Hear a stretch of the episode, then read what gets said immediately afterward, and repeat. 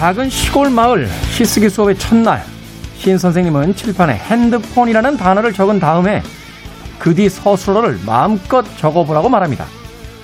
핸드폰이 울린다. 핸드폰을 쥔다. 핸드폰을 꺼낸다. 그 다음엔 처음 썼던 핸드폰을 지우고 그 자리에 다른 말을 써보라고 하는데요. 이를테면 봄 같은 단어 말이죠. 봄이 울린다. 봄을 쥔다. 봄을 꺼낸다. 고정관념을 깨면 평범했던 우리의 일상은 시가 됩니다. 김태원의 시대음감 시작합니다.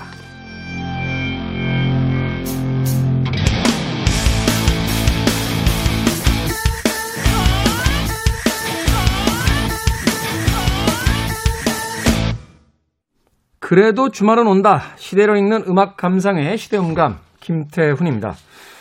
오프닝의 장면은요, 어, 시를 소재로 한 정말 먼 곳이라는 제목을 가진 영화 속의 한 장면을 어, 조금 응용해서 어, 오프닝으로 써봤습니다. 우리에게 익숙했던 어떠한 것들을 조금 다른 시선으로 쳐다본다거나 우리가 잘 모르고 있던 무엇인가를 좀 더 자세히 들여다보는 것. 그것을 통해서 시인은 자신의 시를 완성해 간다라고 하는데요. 비단 시인에게뿐만이 아니라 우리에게 익숙한 것을 조금 낯설게 보는 것, 그리고 잘 알고 있었다라고 생각한 것을 조금 다르게 쳐다보는 것, 그리고 무엇인가 골똘히 한 곳에 앉아서 응시해 보는 것, 그것을 통해서 우리의 일상과 삶이 조금은 다른 것으로 변화하지 않을까 하는 생각 해보게 됩니다. 시 쓰는 거 쉽지 않습니다. 전 대학원에서 글 공부할 때, 어, 시 수업이 있었는데요. 정말 밤새 열심히 시를 써갔는데, 담당 교수님께서 김태현 씨는 소설 쓸 거죠? 라고 이야기를 하셔서. 아, 내 시에 심각한 문제가 있구나 하는 생각을 했었습니다.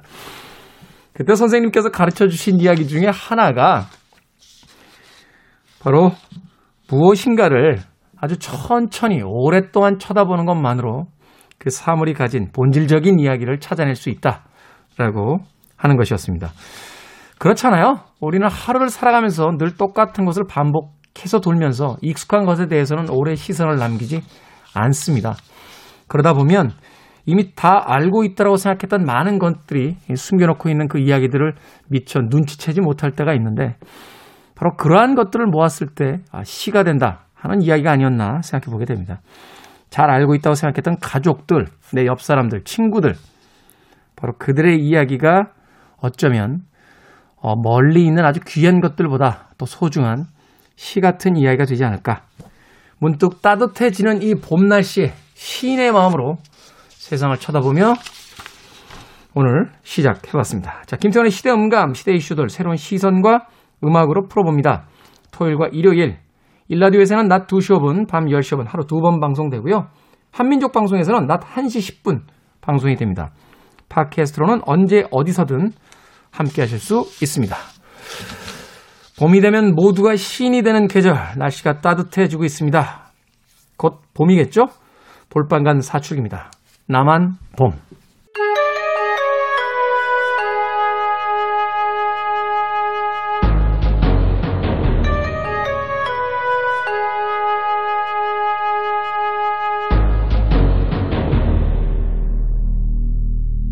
변호사 D의 헌신.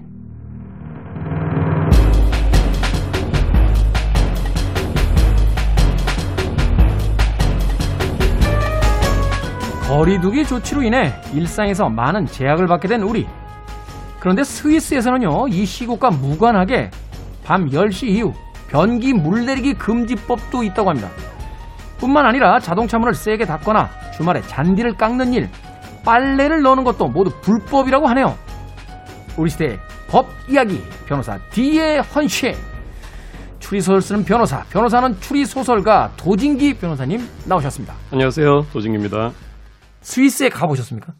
예, 여행 몇 번 갔습니다. 빨래를 넣는 것도 불법이라는데 그럼 언제 빨래를 합니까? 스위스 실망입니다. 아, 변호사님. 저도 좀 답답할 것 같은데 이거. 네. 그만큼 이제 그 개인의 삶을 보호하겠다 하는 법의 취지는 알겠습니다만 이거 좀 숨 막히는데요. 예. 이거 스위스에서 하니까 도입하자가 아니라 스위스만 하니까 도입을 할 필요가 없지 않나. 그렇죠. 어, 이게 사실은 모르겠습니다. 먼 훗날은 또 이걸 많은 그 시민들이 공감하면서 우리도 이런 법 가져와야 된다라고 이야기할 수 있을지 모르겠습니다만 모든 걸 법으로만 해결하려는 것도 결코 그리 좋은 일은 아니지 않나 하는 또 생각도 해보게 됩니다. 그러고 보니까 예전 우리 아버지 어머니들이 즐겨 하셨던 이야기 중에 하나가 저 친구는 법 없이도 살 사람이야 라고 했던 그 덕담 같은 이야기가 바로 우리가 법을 대하는 어떤 태도를 또 보여주는 게 아닌가 하는 또 생각이 드는 사실 법 없이도 살 사람은 법의 보호를 필요로 하지 않는 사람들. 아, 아울러 무법자들이라고 예. 이야기할 수 있겠군요. 자, 어찌됐건 스위스에 가시면 어, 10시 이후에는 배탈이 나서도 안 된다는 거 유의하시길 바라겠습니다. 자, 변호사 D의 헌신 오늘 도진기 변호사님과 함께 만나볼 첫 번째 사건 어떤 사건입니까? 예, 첫 번째 사건은요. 20세기 영국 정가의 최대 최악의 스캔들이라 불리는 크리스틴 킬러 사건입니다. 크리스틴 킬러 예, 이름이 낯익는데요. 이거 영화화됐던 사건 아닌가요? 맞습니다. 역시 영화를 잘 아시니까 네. 예, 넷플릭스도 아마 드라마가 있는 걸로 알고 있어요. 네네네. 주역이 존 프로퓨모라는 남자입니다. 네. 이 사람이 이제 당시 영국에서 가장 잘 나가던 사람이었어요. 가장 잘 나가는 어떤 분야입니까? 그 정치 쪽인데요. 정치 쪽. 남작 가문 출신에다가 옥스퍼드 졸업, 어. 그다음에 국방부 장관. 최고군요. 뭐 그, 영국 당시- 정가에서 그 소위 귀족적인 어떤 그 코스를 밟은 사람이군요. 예. 당시 45살이고요. 영화 배우 출신의 아내를 뒀고 차기 영국 총리 후보의 넘버원이었습니다. 네. 모든 것을 가진 인생의 절정에 있던 이 남자였는데 크리스틴 킬러라는 이 19세 여성을 만나면서 이 만남을 계기로 몰락합니다. 19세 여성. 예. 참 나이가 민망하군요. 네. 어찌 됐건. 예, 동료 귀족의 저택의 pool party에서 여성을 만나게 되는데요. 네. 크리스틴 킬러가 당시에는 런던의 유흥가인 소호 클럽의 댄서였던 여성이었어요. 나이트 클럽의 댄서였다. 예, 이게 2차 세계 대전 기간에 아버지가 가족을 버리고 떠나고 어머니와 또 기예부하고 같이 기차 칸을 개조한 집에서 아주 지독한 가난에 시달리면서 살았던 그런 불우한 여성이에요. 15살에 런던에 가서 여성복 쇼 모델을 하고 또 레스토랑에서 일도 하다가 결국은 이제 토플리스 쇼거를 하게 됩니다. 네. 그 다음에 여기서 이제 결정적인 인물을 만나게 되는데 접골사인 스티븐 워드라는 사람을 만납니다. 스티븐 워드. 네. 이 스티븐 워드가 당시에 유력 정치가들이나 이런 유력자들과 이 여성을 돈 받고 연결해주는 뚜쟁이였어요, 소위. 음. 그래서 이날도 이 귀족 파티에서 스티븐 워드의 소개로 크리스틴 킬러와 존 프로퓨모 그 유력자가 만나게 된 겁니다. 그렇군요. 그래서 그날 이후로 프로퓨모는 킬러와 금전을 통한 그런 육체 관계를 수주일 동안 가집니다. 내가 소위에서 이제 불륜이 시작이 된 거군요. 그렇습니다. 근데 이 크리스틴이 만나는 남성이 프로피머 한 사람밖에 없진 않겠죠. 그 순수한 애정 관계가 아니라 금전이 오간 어떤 거래 관계였다라면 다른 남자들이 있었겠죠? 예. 그 중에 하필이면 소련 대사관의 해군 무관이 이바노프라는 사람이 있었습니다. 1960년 되면은 미영과 소련, 러시아 쪽이 이제 그 냉전 시대 아닌가요? 그렇습니다. 거의 뭐 정보부 요원이었던 거예요. 아, 이게 이중 스파이가 되겠군요. 그렇게 예. 되면. 네. 그래서 이런 소문이 퍼지다가 영국의 MI5라고 007이 소속했던 그 기관 있지 않습니까? 정보부. 아, MI5면 국내 담당입니다. MI6가 이제 해외 담당이고 예. 우리 식으로 하면 이제 국정원이 MI6고 예. 예, 국내를 담당하는 거는 MI5. 예. 네. 그 MI5가 여기 장관이 프로퓨머한테 조언을 합니다. 음. 당신이 만나는 크리스틴 양이 좀 위험한 사람이다. 네. 주변에 수상한 인물이 많으니까 조심하시오. 라고 경고를 합니다. 어, 그 영국 육군성 장관이었던 존 프로퓨머에게 예. 네. 그러니까 이 얘기를 듣고 이제 프로퓨머가 깜짝 놀라서 킬러 양한테 결별을 선언합니다. 그래야겠죠? 예. 근데 당시에 이 소문이 언론들은 알고 있었어요. 이미 언론은 알고 있었다. 예. 근데 이거를 뭐 사생활이니까라고 해서 굳이 보도를 안 했습니다. 어, 그런 언론이 있습니까? 당시 영국 분위기가 정치인의 사생활에 대해서 굉장히 관대했다고 합니다. 음, 이거는 정치와는 상관없는 개인의 사생활이니까 공익성이 없다. 네. 어, 이렇게 덮였으면 딱 좋았을 텐데 이 프로피머한테 정말로 불운하게도 어떤 사건이 생기냐면 크리스틴 킬러 주변에 그좀질 나쁜 남자들 마약 상인하고 전애인들이 있었어요. 네. 들이 싸움을 벌입니다. 음. 싸움을 벌이는데 총격까지 벌입니다. 아, 말하자면 이제 이게 뉴스의 탑에 올라올 만한 대형 사건이 벌어진 거군요. 그렇죠. 엉뚱한 데서 사건이 터져버린 거예요. 네. 그 총격 사건이 터지면서 크리스틴 킬러가 경찰에 가서 프로피머와의 관계도 털어놔 버립니다. 그러니까 궁지에 몰리니까 내가 누군지 알아? 내가 프로퓨머하고 다 밥 먹고 사우나 가고 다 했어. 이렇게 된 거군요. 그래서 내가 누구하고 말이야 이걸 한 거죠. 한번 해드릴까요? 어? 내밥 먹고 사우나 가고 다 했어. 네, 이렇게 이렇게 된 거죠. 예. 네. 그리고 소련 대사관 아까 이바노프 무관이라는 그 정보부 요원 소문도 드러나고요. 이게 이제 소문이 퍼지기 시작하니까 당시 보수당의 정적이었던 노동당이 들고 일어난 거예요. 당연히 그랬겠죠. 예. 노동당 소속 의원이 하원에서 정식으로 문제 제기를 합니다. 크리스틴 킬러와 프로퓨머가 관계를 맺고 있다. 근데 이거는 국가 안전상 문제가 있다. 소련 무관도 지금 연결돼 있고. 말하자면 내부 정보를 이 여성이 빼가서 소련에게 넘긴 것 같다라고 이제 말하자면 거기다가 그 공작에 대한 걸 제기를 한 거죠. 그렇죠. 진상규명 해라라고 하니까 프로피머가 여기서 또다시 악수를 두는 게 이렇게 반박합니다. 나 크리스틴 킬러라는 여성을 안다. 하지만 전혀 부도덕한 행위를 한 적은 없다라고 합니다. 이제 작은 거짓말이 하나 들통이 나면 그 다음에 큰 이야기조차도 이제 신뢰를 잃게 되는 상황이 벌어지는 건데 예. 이게 들통이 나겠군요. 그렇죠. 이게 거짓말이 더 커져 버린 거죠. 어. 그런데 이 여성의 스캔들 이 증거는 계속 나와 버리니까 그리고 또 소련 무관 이바노프 얘기도 자꾸 드러나니까 이게 단순한 여성 문제, 여성 스캔들에서 군사 기밀 유출이라는 국가 안전 문제로까지 비화되고 존 프로퓨머가 결국 이 여성과의 관계를 의회에서 거짓말했다라고 해서 그 거짓말이 결정적인 문제가 됩니다. 그렇죠. 그건 문제가 됐겠네요. 예. 네. 또 이 외국은- 관계를 숨기려 했다라고 이제 의심을 받을 거 아닙니까? 예, 특히나 뭐 미국이나 영국 이런 선진국에서는 공직자의 거짓말에 대해서 굉장히 엄격하지 않습니까? 그렇죠. 사실 미국이나 그 영국 같은 경우는 이제 공직에 관한 그 공공성에 관한 거짓말에 대해서는 이번에 그 트럼프도 그래서 사실은 전 미국 대통령도 그 퇴임 후에 지금 뭐, 뭐 구속당한다 뭐 별의별 얘기들 다 나오고 있잖아요. 물론 네. 부동산이나 세금 문제이긴 합니다만. 네. 네. 그좀 그 이전에는 그 닉슨의 도청 문제도 그 그렇죠. 도청 그 자체보다는 거짓말 때문에 하야한 거 아니겠습니까? 그렇죠. 결국에 이제 프로피머는 이 자신의 모든 공직을 내려놓겠다고 선언합니다. 음, 정계 은퇴하겠다. 예, 은퇴해버립니다. 은퇴하고 뭐 사과도 하고 결국 이제 거짓말로 이렇게 실격을 하게 된 건데 그 여기서 끝난 게 아니라 그 다음 해에 총선이 있었습니다. 여기에서 보수당이 처절히 패배합니다. 그렇죠. 그 장관이 스캔들로 하야하고 이게 정치권 전체로 나아갔는데 영국 국민들 뭐 여론이 좋겠습니까? 예. 아, 야당 쪽으로 이제 손을 들어준 거군요. 네, 총리도 사임하고 그래서 이게 20세기 최대 영국 정가의 스캔들이 되는 아, 되었는데 이제 생각났습니다. 그 영화 제목이 스캔들입니다. 스캔들. 맞습니다. 네. 예, 잘 아시네요. 어, 거기 그 포스터가 굉장히 야했습니다. 이, 그 의자를 거꾸로 이렇게 누드로 한 여성이 이렇게 앉아서 카메라를 이렇게 정면으로 응시하고 있는 그 사진이 포스터에 있었거든요.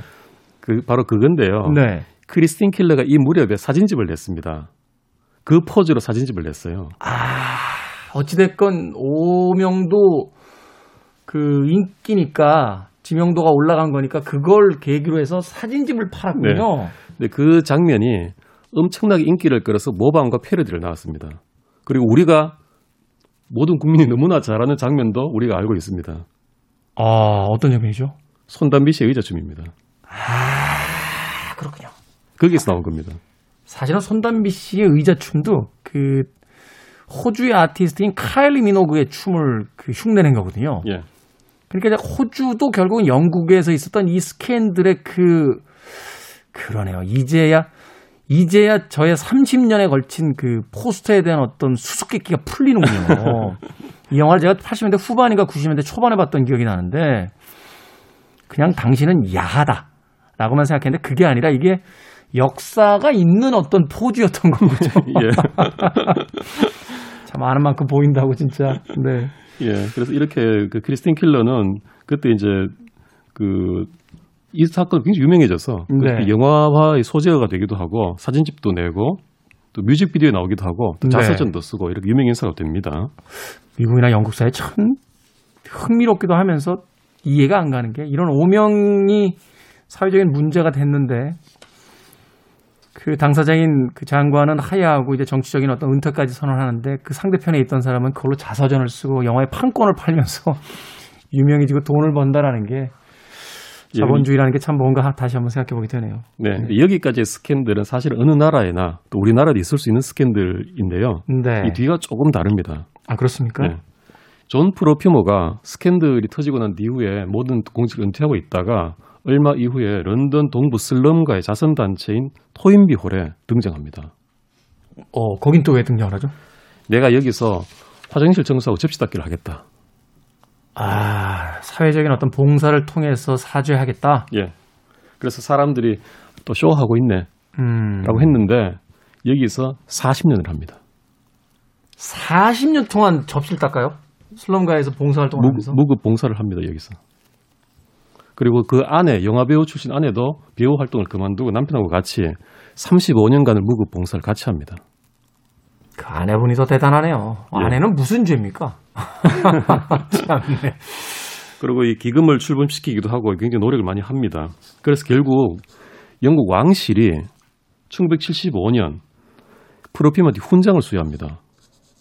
훈장을 수여한다. 예, 그리고 대처 수상도 70세 생일 때 영국 여왕의 옆자리를 프로피머한테 양보하고 자신은 뒤로 밀려나, 물러납니다. 비록 그가 한때 커다란 잘못을 저질렀지만 그가 이후에 벌인 행동을 통해 그는 구원받았다라고 네. 공식적인 인정을 해준 거군요. 그렇습니다. 그 영국에서는 이 프로피머가 말년에 명예를 회복한 것으로 인정을 하고 있습니다. 실수 없는 인간 따위는 없겠죠. 그런데 그 이후에 예, 자신의 삶을 어떻게 살아가느냐. 변명과 어떤 그 몇 마디의 멋진 이야기가 아니라 남아있는 인생을 통해서 어, 자신의 어떤 잘못을 인정하는 것을 그 증명해낸 한 사람에게 사회가 다시 한번 복권의 기회를 주는 네, 그런 이제 일들이 벌어진 거군요. 네, 저도 동감입니다. 이 사건이 영화화되고 킬러의 자서전도 나오고 많이 구설이 올랐지만 이 존 프로퓨머는 단 한 번도 그런 글을 쓰지도 않고 사건의 언급을 단 한마디도 한 적이 없다고 합니다. 변명하지도 않고 예, 사- 세상의 어떤 그 조롱과 비난을 꿋꿋이 다 받아내면서 자신의 인생을 통해서 증명해낸 그런 이야기가 되겠군요. 멋진데요? 어, 오늘 사건 굉장히 멋있었습니다. 음악 한 곡 듣고 와서 어, 또 다른 사건에 대한 이야기 도진기 변호사님과 나, 나눠보도록 하겠습니다. 이분도 스위스 사세요. 예. 티나 터너입니다. Private Dancer. 티나 터너의 Private Dancer 듣고 오셨습니다. 음악을 듣다 보니까 마치 크리스틴 킬러 사건에 대해서 맞춤형으로 만들어 놓은 듯한 그런 느낌도 들었습니다. 자, 김태훈의 시대 음감 변호사 D의 헌신. 오늘 도진기 변호사님과 함께 우리 시대에 주목해볼 그날의 사건들 만나보고 있습니다. 자, 이번에는 또 어떤 사건입니까? 예. 두 번째 시간에는요. 네. 한국의 만화 순환사를 상징하는 두 사건을 얘기해 보려 합니다. 음, 한국의 만화, 그러니까 우리가 즐겨보는 그 만화 이야기 하시는 거죠? 예, 그렇습니다. 만화 순환사. 네. 첫 번째가 정병석군 사건이고요. 두 번째가 이연세의 천국의 신화 사건입니다. 아, 이현세 씨의 천국의 신화. 그 예. 사건은 제가 어렴풋이 기억을 합니다. 네네네. 우선 정병석군 사건을 보면요. 무대가 1972년이에요. 그 당시만 해도 1972년. 네. 만화에 대한 인식이 되게 안 좋았는데 아주 결정적으로 무- 그 무너뜨려 버린 그런 사건입니다, 이게. 만화에 대한 어떤 인식을 완전히 안 좋게 만든 사건입니까? 네. 아, 어떤 사건이었죠? 이건 72 기억이 잘 안 나는데. 네, 72년 1월 달에 이제 계약을 앞두고 이 정병석 군이 당시 초등학교 6학년생이었어요. 만화를 되게 좋아하던 그런 학생이었는데 어느 날 만화 가게에서 만화를 보고 와서 누나한테 그런 말을 합니다. 아, 내가 만화를 봤더니 사람이 죽었다가도 다시 살아나더라. 음. 나도 한번 그렇게 해보고 싶다. 라고 말을 합니다. 그리고 누나는 무심코 흘려 듣고 밥을 지으러 갔고 그 사이에 애가 방에서 스스로 목숨을 끊어버린 거예요. 그 만화를 보고 나서 사람은 죽었다가 다시 살아난다 하는 장면을 보고 나서 자기도 한번 죽었다가 다시 살아나 보고 싶다 예. 하는 이야기를 누나에게 남긴 채 그러니까 스스로 목숨을 끊는 사건이 된 거군요. 예, 이제 이 아이는 다시 부활할, 되살아날 거라고 만화처럼 믿은 거죠? 예, 믿고 그렇게 했던 건데 결국 이제 그런 비극으로 끝이 나버린 겁니다. 네. 그래서 안 그래도 이 만화가 지금 그 전해 소위 뭐 만화화 분석행위라고 해서 만화를 쌓아놓고 불지르고 뭐 이런 사회 분위기였거든요. 이 사건이 완전히 그냥 아주 만화계를 소위 그냥 초토화시켰겠네. 초토화시켜 버린 겁니다. 우리가 영화에서도 뭐 어떤 장면을 보고 말하자면 사회 흉악범이 어떤 영화의 어떤 장면을 보고 내가 따라하고 싶었다 라고 하면 그막그 영화에 대해서 막 공격 들어가고 막 이러잖아요. 예. 근데 그 당시 사회 분위기는 또 더 엄격했지 않습니까? 70대 초반이면 뭐 이때는 어디 항변도 할 수 없는 상황이었을 것 같은데. 예. 그 당시 이 학생이 다니던 국민학교, 초등학교에서 만화책을 쌓아놓고 불태웁니다. 현대판 분석행위군요. 예. 그 다음에 TV에서 방영하던 만화 영화 애니메이션 다 종영이 됩니다. 그 경찰이 만화 가게를 전부 압수수색해서 만화를 2만 권을 수거해 와서 다 불태우고요. 심지어 만화방에서 TV 보여주고 떡볶이 주고 돈 받은 걸 가지고 공연법 위반, 또 식품위생법 위반으로 다 처벌합니다. 만화 출판사 절반이 등록 취소시켜 버립니다. 물론 이제 70년대니까 뭐 그러려니 합니다만 이게 지금의 어떤 사고 방식으로 보면 어, 드라마에서 주인공이 배가 고파서 밥을 세 공기를 먹더라. 그래서 나도 세 공기 먹다가 얹혀서 이 사람이 사망하면 드라마 다 없애버리고 TV 다 없애버리고 쌀 생산한 사람 다 없애버리겠다라는 것과 똑같은 이야기인데요. 그렇죠. 이게 사람이 어떤 목숨을 잃거나 어떤 사건이 벌어지면 인과관계는 굉장히 다양하고 복합적일 거지 않습니까? 그렇죠. 근데 꼭 그 중에 만화라든지 영화 또 게임 이런 게 등장하면 꼭 그 탓을 하거든요. 영화, 게임, 예, 만화 뭐 이런 게 등장하면 항상 그게 실질적인 어떤 그 방아쇠였다 이렇게 이제 그 공격을 하기 시작하죠. 네. 좀 다른 얘기입니다. 미국 같은 경우에 게임의 유해성을 입증하기 위해서 게임 때문에 폭력적인 성향이 발현되는가라는 연구를 굉장히 많이 진행했습니다. 사실은 네네네 논문도 많고 네. 미국 연방 대부분에서 그 연구를 취합해서 결론을 내리기를 인과관계가 없다라는 그러니까요. 결론을 내립니다. 사실은 그 미국에서 굉장히 유명한 사건이었죠. 콜럼바인 고등학생 그 총기 난사 사건. 예. 당시에 그 콜럼바인 고등학생들이 이제 그 사건을 벌이기 전에 에, 이 매트릭스라고 하는 영화를 봤다 하는 것이 알려지면서 그 영화를 따라한 게 아니냐. 그래서 또 미국 사회에서의 폭력적인 어떤 영화라든지 또는 그 어떤 기괴한 어떤 음악들을 들려주는 이제 뮤지션들에 대한 공격이 막 대대적으로 있었던 그런 예. 시기가 있었거든요. 네. 그러면 Gloomy Sunday 같은 노래를 듣고 많이 이제 스스로 목숨을 끊는 사례가 속출했는데 그렇다고 음악을 금지시키지는 않지 않습니까? 사실 이제 음악을 다루는 그 칼럼니스트 입장에서 이렇게 이야기해 볼 수 있는 게요. 인류가 만들어낸 그 수많은 문명이 있잖아요. 네. 스포츠라든지 문화 예술이라든지 뭐 영화의 어떤 공포물이라든지 뭐 액션물이라든지 또는 스포츠에서의 복싱이라든지 뭐 이렇게 격투기라든지 이런 것들이 거꾸로 사람들에게 어떤 폭력성을 유발시킨다라고 하기보다는 원래 인간들이 가지고 있었던 폭력성을 이런 문명화된 어떤 룰을 가진 게임 혹은 어, 영화라고 하는 픽션의 세계를 통해서 그 완화시키는 쪽으로 이제 발달이 되어 온 건데 말하자면 실제로 사람들이 치고받고 하는 어떤 그 욕망 같은 걸 영화를 통해서 이제 대리 배설을 시켜주고 네. 스포츠 경기를 통해서 이제 승화시켜주는 쪽으로서 이제 그 폭력성을 자꾸 중화시켜 온 건데 네.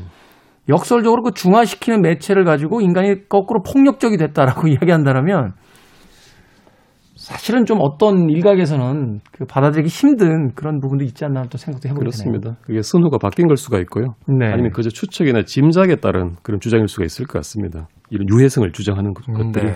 어찌됐건 이거 정병섭 군 자살 사건 이거 당시로서는 굉장히 큰 사건이었고 굉장히 센세이셔널한 반응을 불러 일으켰겠는데요. 예. 그 만화계는 거의 죽었죠, 이 사건 이후로. 음. 그러다가 또 세월이 지나면서 또 이 문화가 꿈틀꿈틀 살아납니다. 네. 그러다가 결정적으로 80년대에 만화가 또 비약적으로 한번 발전을 하고 크게 돌풍을 일으키죠. 80년대에 학교보다는 만화 가게를 더 자주 갔던 것 같아요. 저는 좀 70년대 초등학생 때 많이 그때 이제 이연세 화백, 네, 뭐 그렇죠. 허영만 화백, 그다음에 뭐뭐 최재학 만화가도 있었고 고행성 시리즈를 썼던 또 갑자기 기억이 안 나네요. 네, 하여튼 골청객 시리즈를 썼던 고행석. 아 그렇죠. 네. 불청객 시리즈를 썼던 고행석 음. 작가도 있었고 뭐 당대의 스타 작가들이 그때 굉장히 많았던 시기였는데요. 저는 사실 요즘 웹툰이 유행하지만 그때가 저는 더 전성기였다고 봅니다. 변호사님 그런 이야기하면 이제 변호사님이나 제가 이제 나이를 먹었다는 걸 인정하는 거기 때문에 예, 삭제해 주시고요. 예, 저는 웹툰이 더 재밌습니다. 알겠습니다. 자, 그런 어떤 80년대 이제 만화의 르네상스가 이제 펼쳐지기 시작을 하죠. 예, 이것을 돌풍을 일으킨 사람이 사실은 이연세 공포의 외인구단이거든요. 대단했어요 이때. 예, 이게 영화도 됐었습니다만 그이 이연세 화백의 공포의 외인 구단을 보지 않고 뭐 거의 대화에 낄 수가 없을 정도였으니까요. 그 80년대 한 목, 한 부분입니다. 이거 어떻게 보면. 대중문화사의 한. 그 대목이죠. 예. 네네. 근데 이 이연세 씨도 결국은 검찰에 얻어 걸립니다.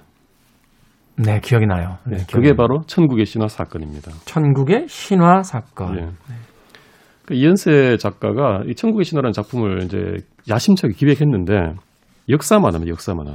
이게 말하자면 인류의 기원부터 이제 쭉 쫓아오는 이야기잖아요. 예, 약간 네. 판타지가 섞인 역사 만화인데 우리나라 그 태고 시절부터 말해까지를 거의 100권 정도의 시리즈로 기획한 그런 만화거든요. 네. 근데 우리나라 선사 시대를 그리다 보니까 좀 성적으로 물러난 부분이라든지 잔인한 장면이 꽤 나옵니다. 그때만 해도 이제 원시 공동체 사회에 이제 가까운 시대였으니까. 예. 네. 그 사람과 짐승이 분간 안 되던 시절이니까 그렇죠. 그것을 그렇게 할 수밖에 없는 면도 있거든요. 그렇겠죠. 그 검찰이 처음에는 이 천국의 신화 성인판을 보고 이거를 음란 만화다라고 해서 잡으려고 했습니다. 성인판이잖아요. 예. 아이들판이 아니라 성인들에게도 음란이 있나요? 그래서 결국은 이 성인판은 무혐의가 됩니다. 네. 근데 검찰이 또 쉽게 포기 안 하죠. 음. 성인판은 그렇다 치고 이게 청소년판이 따로 있습니다.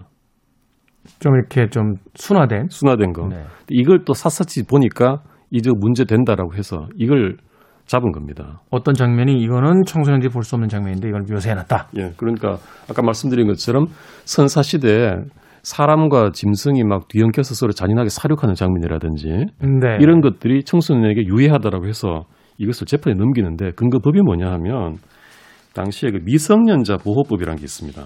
미성년자 보호법. 예, 이게 뭐냐면 미성년자에게 음란성 또는 잔인성을 조장할 우려가 있는 만화를 제작 판매하면 처벌한다는 거예요. 음. 그래서 청소년판 천국의 신화도 청소년에게 선정성, 그러니까 음란성과 잔인성을 조장한다라고 해서 이 두 가지 요소로 해서 재판에 넘긴 겁니다. 사실 이 음란성과 잔인성에 대한 기준이라는 게 이제 무슨 그 자를 가지고 가서 센티미터를 잴 수 있는 것도 아니고 이게 소위 이제 심사위원이라는 사람들이 심의위원이라는 사람들이 이제 주관적 판단을 내리는 거잖아요. 예. 검찰의 주장은 좀 디테일하게 보면요. 이런 겁니다. 남자들은 야만인인데 여자들은 유독 현대 미인으로서 세련된 누드를 표현했다. 음. 선정적이고 자극적인 거 아니냐. 그 다음에 이 여성에 대한 집단적인 범죄나 인간과 짐승들 간의 어떤 난잡한 모습들 이런 걸 묘사하는 것들이 문제다. 음. 그 다음에 그 아까 말씀드렸듯이 인간과 짐승들 사이의 어떤 싸움의 결과를 너무 잔인하게 묘사했다. 음. 그래서 음란성, 잔인성 둘 다 있다라고 해서 재판에 넘긴 겁니다. 그래서 1심에서는 이걸 유죄로 인정을 합니다. 유죄를 인정을 합니까? 예. 그 벌금 300만 원을 선고합니다. 벌금이 300만 원. 예. 네. 그래서 여기에 대해서 이제 이연세 씨가 억울하다라고 해서 항소를 했습니다. 법정 공방이 꽤 치열했죠 이때? 예. 그 1심에서만 2년을 했거든요. 네. 근데 2심에서 어처구니 없게 드러난 것이 뭐냐면 1심에서 검찰이 음란하다, 잔인하다 그랬던 장면들이 알고 봤더니 청소년판에는 삭제된 장면이었어요. 이미 삭제가 됐다. 예. 어. 그러니까 청소년판에 없는 장면을 가지고 선정적이다, 잔인하다라고 주장했던 건데 심지어 판사도 증거가 되는 그 만화책 자체를 안 보고 검찰의 공소장만 보고 결정을 내렸다는 거죠. 아니 만화를 안 보고 어떻게 결정을 내립니까? 핑계김이라도 저 같으면 한번 보겠는데요. 그러니까 너무 좀 판사가 좀 이 부분은 잘못한 것 같아요. 아니 너무 잘못한 게 아니라 이거는 이거는 뭐라 말을 못 하겠네요. 예, 그 아니 그러니까 이, 이 이제 이 재판에서 이제 가장 핵심이 뭐냐면 이 만화가 음란한가 아닌가 이걸 이제 결정하는 거잖아요. 예. 근데 이 만화를 안 보고 어떻게 결정을 합니까? 그 공소장에 만화가 첨부돼 있었는데 부분적으로 네. 그게 그 청소년판 있는 거라고 그냥 당연히 믿고 볼 증거가 된 원래의 청소년판 만화를 안 보는 거죠. 그러니까 이제 첨부된 것만 봤다는 건데 예. 이제 소위 뭐 변호사님이 더 잘하시겠습니다만 이제 어떤 장면을 이해하려면 이제 맥락에서 이해하잖아요. 예. 이렇게 뭐 옛날 문학용어로 context라고 하나요? 뭐 이렇게 배웠던 것 같은데. 그러니까 어떤 사람이 누굴 죽이는 장면이 나온단 말입니다. 그러면 야 이런 사람을 죽여? 이거는 잔인한 장면이야. 이건 안 돼. 유해 라고 판단할 수 있지만 이게 앞뒤의 그 상황을 보니 독립운동가가 어, 독립운동을 하다가 자신들을 공격하는 일본 순사들과 저항하다가 일본 순사가 이제 죽는 장면이 나오고 독립운동가가 독립만세를 외친다. 이렇게 맥락이 생기면 그 장면이 당연히 있어야 되는 거잖아요. 그렇죠. 근데 그 장면만 쫙 잘라가지고 사람을 죽이는데요? 이거는 폭력성이 심합니다. 이렇게 얘기해버리면 이거는 어떻게 되는 겁니까? 그 공소장에 첨부된 그 부분적인 장면만 본 것도 문제지만 심지어 그 장면은 청소년판에 없는 장면이란 거죠. 그러니까 아예 이 천국의 신화 청소년판을 안 보고 재판했던 겁니다. 그 항소심에서 이제 그 점을 제일 먼저 지적해서 상당 부분 아예 무죄다라고 합니다. 네. 그 남은 부분들이 조금 장면들이 몇 개 있어요. 네네. 청소년판에. 근데 어떻게 달리 봤냐면 여자들이 대부분 현대의 미인으로서 누드로 나왔다. 이것도 그 해당 장면에 등장하는 여자는 신화 속의 여신이라는 거예요. 여신. 네네. 그러다 보니까 또 야만의 모습으로 나올 수 없지 않습니까, 여신이.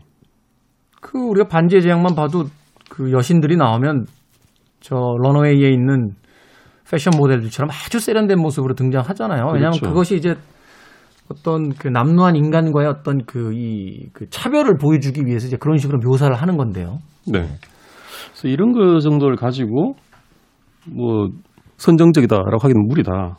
그다음에 잔인하다고 그러는데 아까 말씀드린 것처럼 맥락, 배경 자체가 원시 시대 아니냐. 그렇죠. 그 당시에 인간과 짐승이 다를 바 없다는 것을 좀 드러내기 위해서 이런 장면을 묘사할 수밖에 없는 게 있지 않느냐.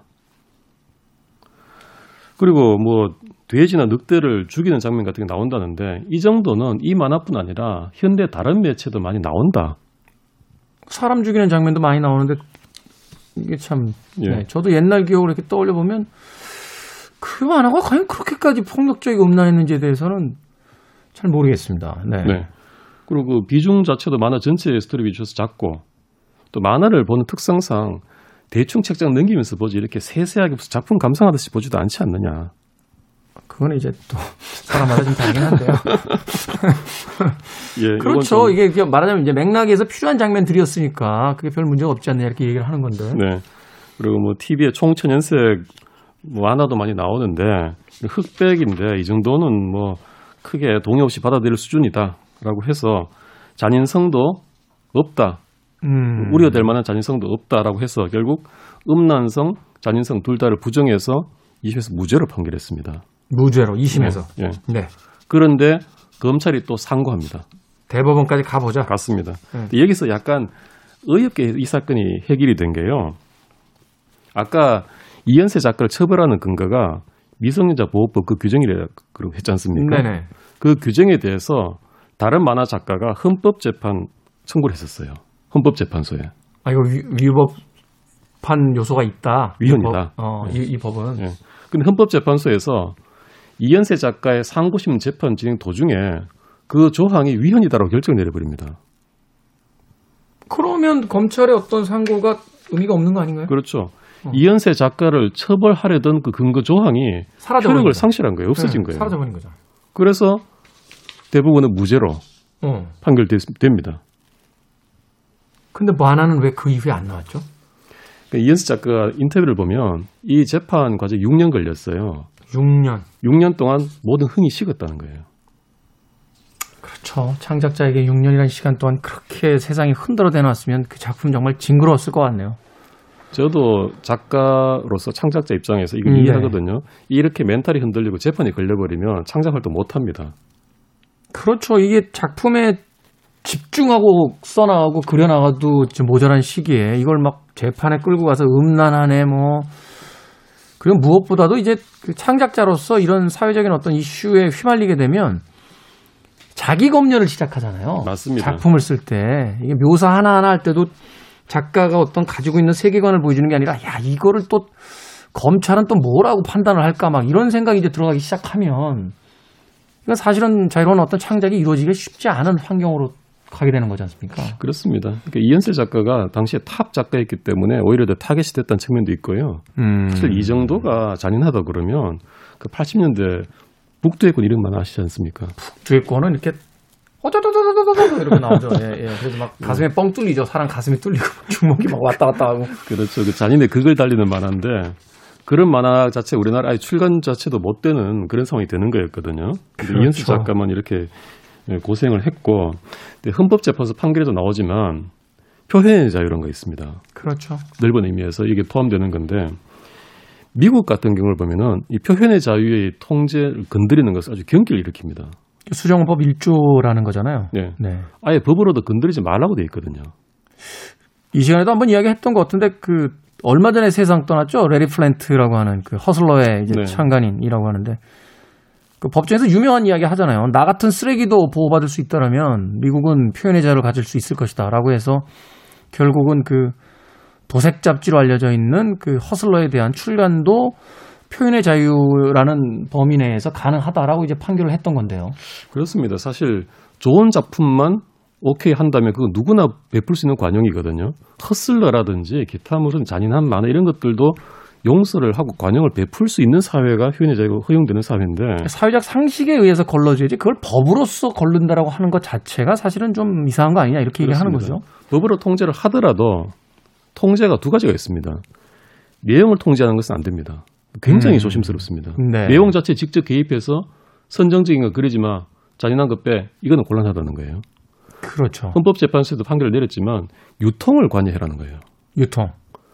아예 그 등급을 붙여가지고 이거 19금이다라고 해서 청소년들을 못 보게 만든다든지 그렇게 해야지 내용 자체를 깎아버리면 성인도 못 보는 거 아니에요. 그러니까 제가 앞서서 그 얘기 잠깐 들었었는데 음란이라고 하는데 과연 성인물에서 음란이라는 건 무슨 의미인지 잘 모르겠다는 거거든요. 이게 네. 이제 사회적 비상식적인 어떤 그 폭력성 또는 비상식적인 어떤 그 뭐 이거에 나온다. 그것도 사실은 어떤 예술의 경지에서 받아들여질 부분이 좀 있긴 있는 거고. 그런데 다 커버린 성인들에게 거기서 어떤 남녀의 주인공이 어떤 애정 행각을 벌이는 장면을 가지고 이건 음란한 겁이다라고 이야기하면 그게 뭘, 뭘 이야기하는지 전 사실 잘 모르겠거든요. 그 같은 성인들인데 누가 사- 다른 성인들이 보겠다는 걸 또 다른 성인이 안 되라고 막는 게 어불성설 아니겠습니까? 그 이제 도진기 변호사님이 이렇게 먼저 영화를 보시고 나서 제가 영화를 보려고 했더니 김태현 씨 이건 음란해서 김태현 씨는 보면 안 될 것 같은데요? 라고 이야기하는 것과 뭐가 다르냐는 거죠. 네. 참 모든 것을 검열과 사회 통제 하에서 어, 만들어낼 수 있다라고 믿었던 시대에 그 야만적 어떤 행위들이 아니었나 하는 생각 다시 한번 해보게 됩니다. 네. 하긴 뭐 또 그 시대로 돌아간다면 그렇게 할 수밖에 없었던 또 어떤 시대적인 그 분위기도 있긴 있었겠습니다만 결국은 법과 제도가 모든 것을 해결할 수 없다라는 결론에 다다르는 것이 아닌가 싶습니다. 자, 만화 탄압 이야기, 정병섭 군 자살 사건, 그리고 이현세 작가의 천국의 신화 사건까지 변호사 뒤에 헌신해서 도진기 변호사님이 이야기 나눠주셨습니다. 변호사님, 고맙습니다. 예, 감사합니다. 저도 인사드리겠습니다. 오늘 끝곡은 음란한 영화 엠마누엘 중에서 엠마누엘 주제곡 어, 들려드리면서 마치도록 하겠습니다. 시대음감의 김태훈이었습니다. 고맙습니다.